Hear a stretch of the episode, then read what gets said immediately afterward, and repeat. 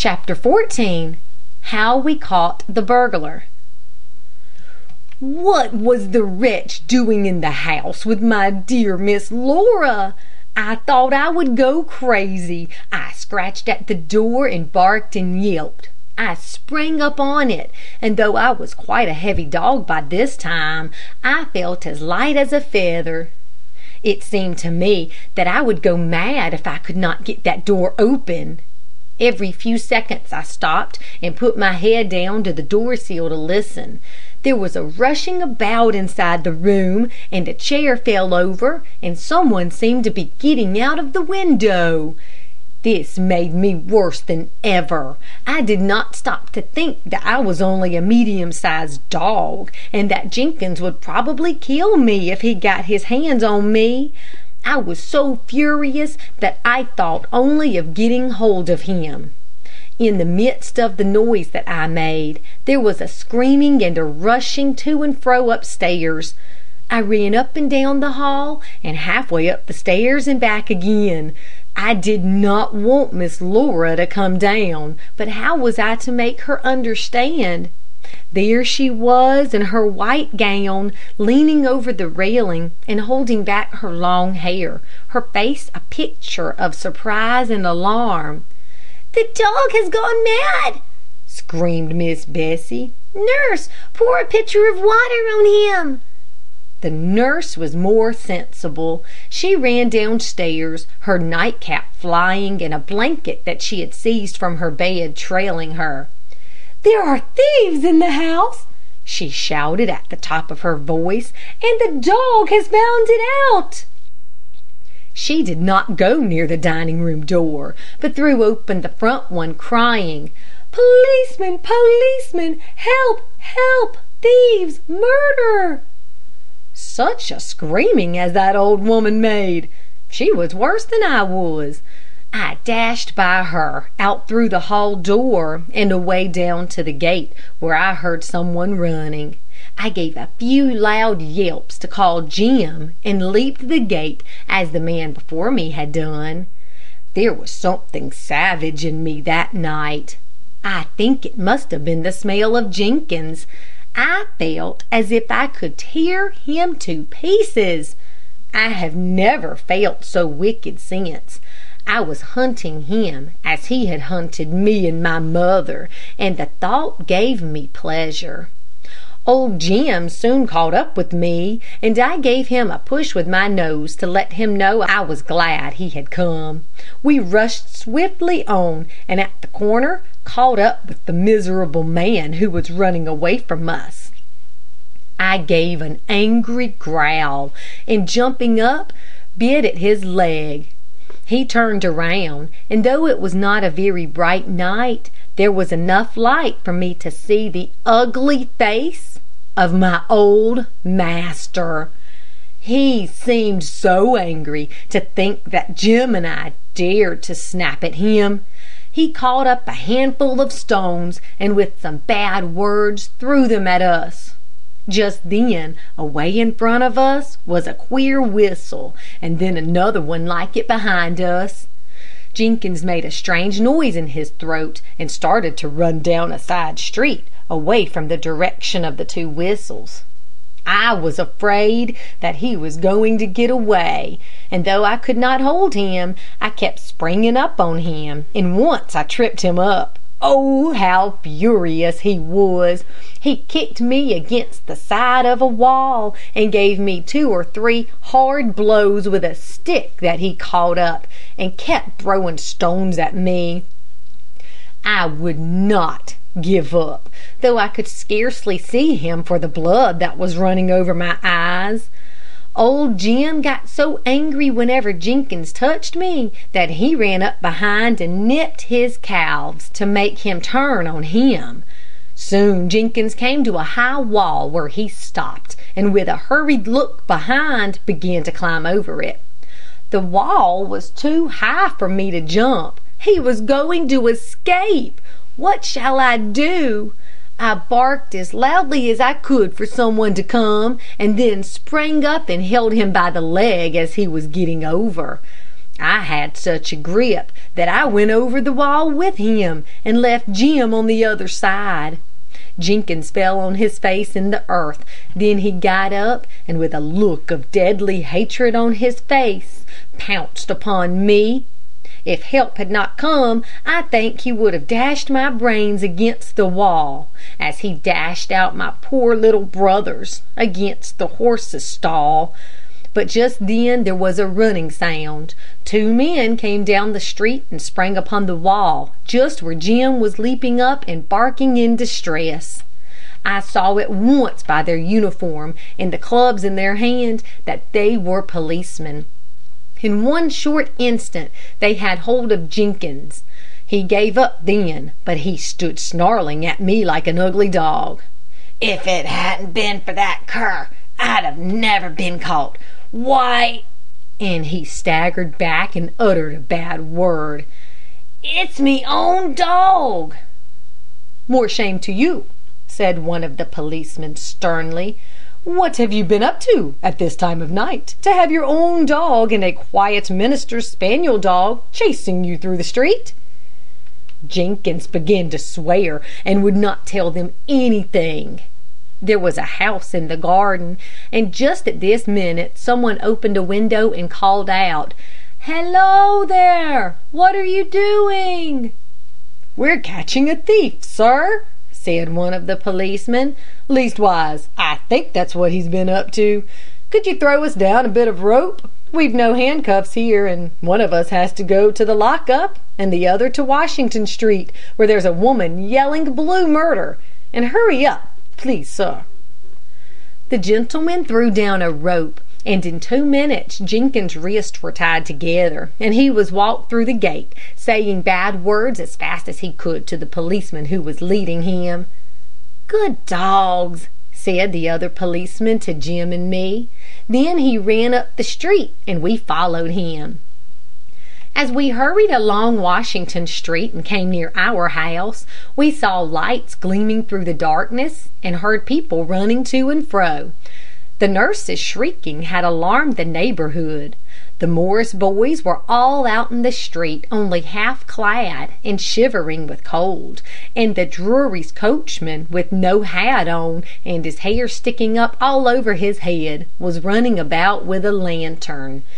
The neighbors' houses were all lighted up, and a good many people were hanging out of their windows, and opening their doors, and calling to each other to know what all this noise meant.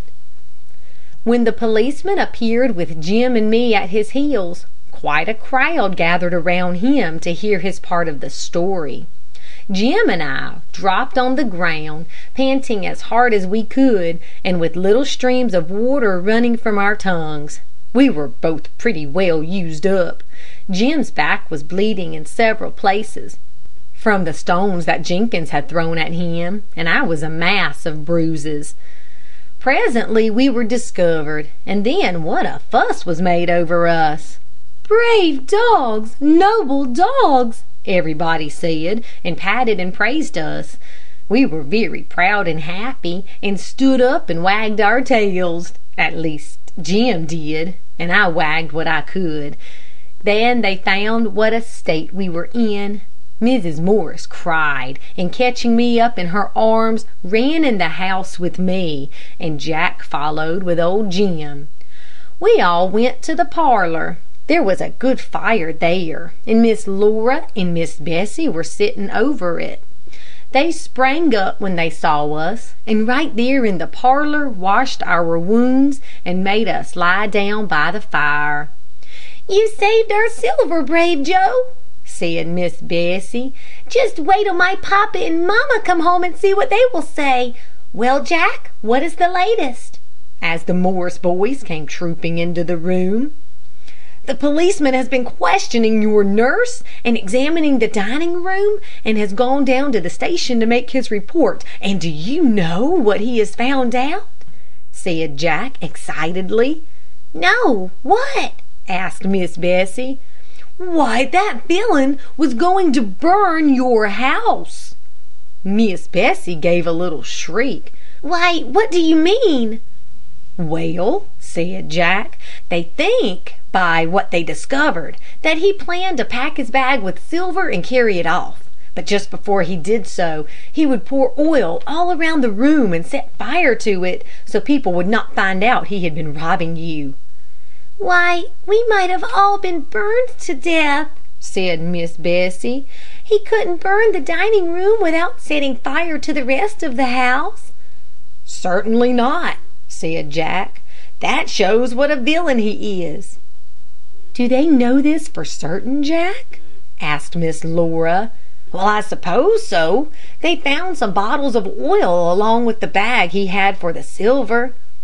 "How horrible! You darling old Joe! Perhaps you saved our lives." And pretty Miss Bessie kissed my ugly, swollen head. I could do nothing but lick her little hand, but always after that I thought a great deal of her. It is now some years since all this happened, and I might as well tell the end of it. The next day the Drurys came home, and everything was found out about Jenkins. The night they left Fairport he had been hanging about the station. He knew just who were left in the house, for he had once supplied them with milk, and he knew all about their family. He had no customers at this time, for after Mr. Harry rescued me, and that piece came out in the paper about him, he found that no one would take milk from him. His wife died, and some kind people put his children in an asylum, and he was obliged to sell Toby and the cows. Instead of learning a lesson from all this, and leading a better life, he kept sinking lower. He was, therefore, ready for any kind of mischief that turned up, and when he saw the Drurys going away in the train, he thought he would steal a bag of silver from their sideboard, then set fire to the house, and run away and hide the silver. After a time he would take it to some city and sell it. He was made to confess all this. Then for his wickedness he was sent to prison for ten years, and I hope he will get to be a better man there, and be one after he comes out. I was sore and stiff for a long time, and one day Miss Drury came over to see me. She did not love dogs as the Morrises did. She tried to, but she could not. Dogs can see the fun in things as well as people can, and I buried my muzzle in the hearth rug so she would not see how I was curling up my lip and smiling at her. "You are a good dog," she said slowly. "You are Then she stopped, and could not think of anything else to say to me. I got up and stood in front of her, for a well bred dog should not lie down when a lady speaks to him. I wagged my body a little, and I would gladly have said something to help her out of her difficulty, but I couldn't. If she had stroked me it might have helped her, but she didn't want to touch me, and I knew she didn't want me to touch her, so I just stood looking at her. "Mrs. Morris," she said, turning from me with a puzzled face. "I don't like animals, and I can't pretend to, for they always find me out. But can't you let that dog know that I shall feel eternally grateful to him for saving not only our property, for that is a trifle, but my darling daughter from fright and annoyance, and possible injury or loss of life?" "I think he understands," said Mrs. Morris. "He is a very wise dog." And smiling in great amusement, she called me to her and put my paws on her lap. "Look at that lady, Joe. She is pleased with you for driving Jenkins away from her house. You remember Jenkins?" I barked angrily and limped to the window. "How intelligent he is!" said Mrs. Drury. "My husband has sent to New York for a watch dog, and he says that from this on our house shall never be without one. Now I must go. Your dog is happy, Mrs. Morris, and I can do nothing for him except to say that I shall never forget him, and I wish he would come over occasionally to see us. Perhaps when we get our dog he will. I shall tell my cook whenever she sees him to give him something to eat. This is a souvenir for Laura of that dreadful night. I feel under a deep obligation to you, so I am sure you will allow her to accept it." Then she gave Mrs. Morris a little box and went away.